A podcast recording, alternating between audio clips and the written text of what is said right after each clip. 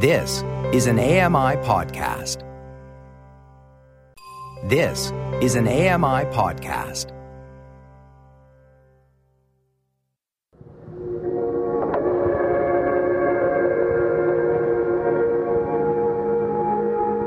Welcome to Voices of the Walrus on AMI Audio, where professional readers give voice to articles from Canada's best general interest magazine. I'm your host, Lloyd Robertson. The 7th century Saint Dymphna became known as the patron saint of mental illness. Her shrine is now a popular site for pilgrimages. To overcome her fear of air travel, Anne Theriault turned to the saint for help. Norma Wick reads Flight of Imagination by Theriault. Anne is a Toronto based writer who has contributed to The Guardian, Chatelaine, and Longreads. I'm Norma Wick.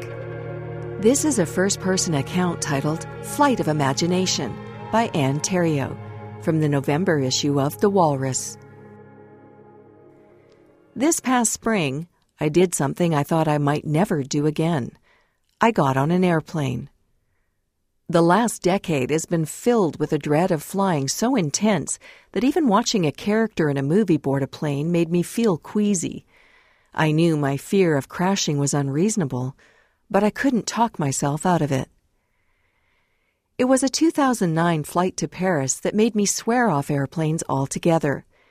My husband and I were on our honeymoon, and I was buoyed by the intense romance of it all. But as I dissolved one tablet of benzodiazepines and then another under my tongue, my fear ballooned. Every little jolt seemed like a precursor to a crash.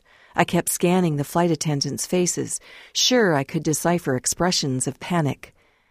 I sobbed until the drugs finally kicked in, somewhere over the Atlantic. At the end of our week in Paris, I took the maximum dose of pills and forced myself to get on the plane home. I wept with relief when we landed in Montreal.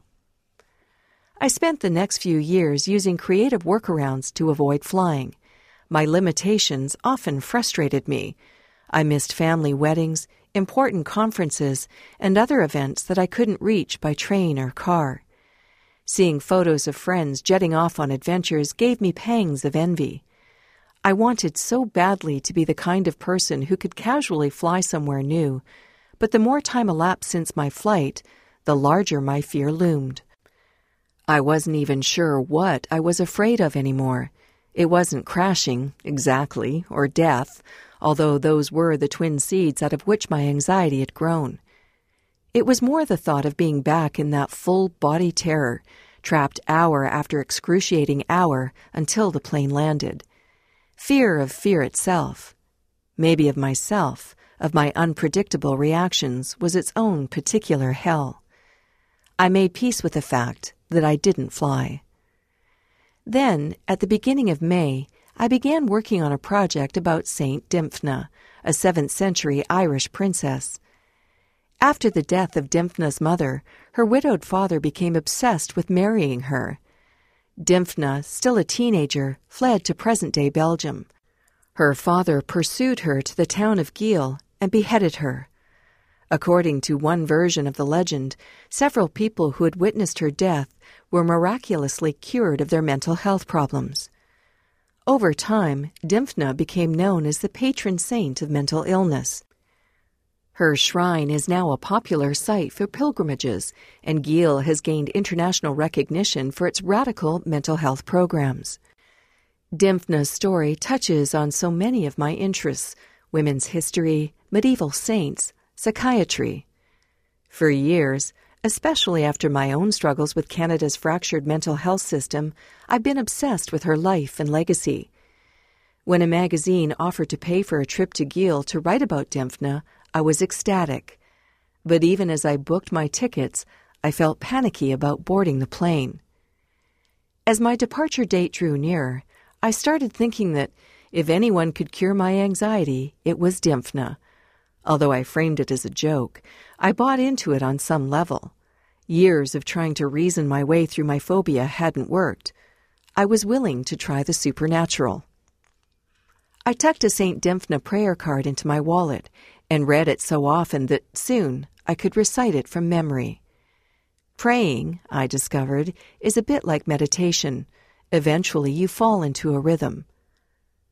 Once I was in my seat, I closed my eyes and began repeating the prayer. As we took off, I opened them and watched the landscape dwindle beneath us.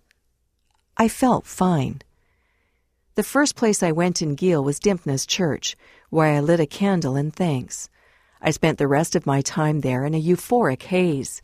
Four days later, I boarded my flight home without a problem. I'd be lying if I said I wasn't still afraid.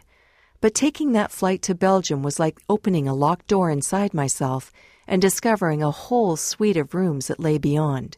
Even now that the door has swung shut, I still know the rooms exist. Did I do it? Did Dymphna do it? The best answer I can come up with is that rational beliefs can't overcome irrational fear.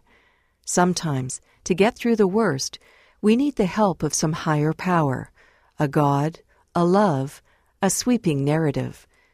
But at the center of that higher power is always a bigger version of our own selves. That was a first person account titled Flight of Imagination by Anne Theriault from the November issue of The Walrus. I'm Norma Wick.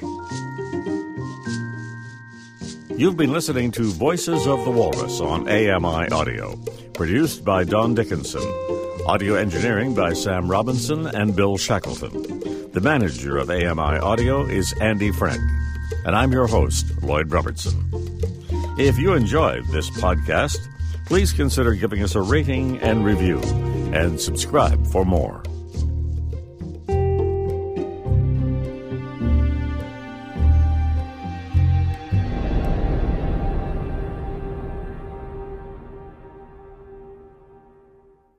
This was an AMI podcast. For more accessible media, visit ami.ca. Hi, I'm Ramya Amuthan. Join me weekly for AMI Audiobook Review, the podcast that explores new titles, introduces us to famous narrators, and updates what's hot at the Center for Equitable Library Access. Download episodes of AMI Audiobook Review from your favorite podcast provider.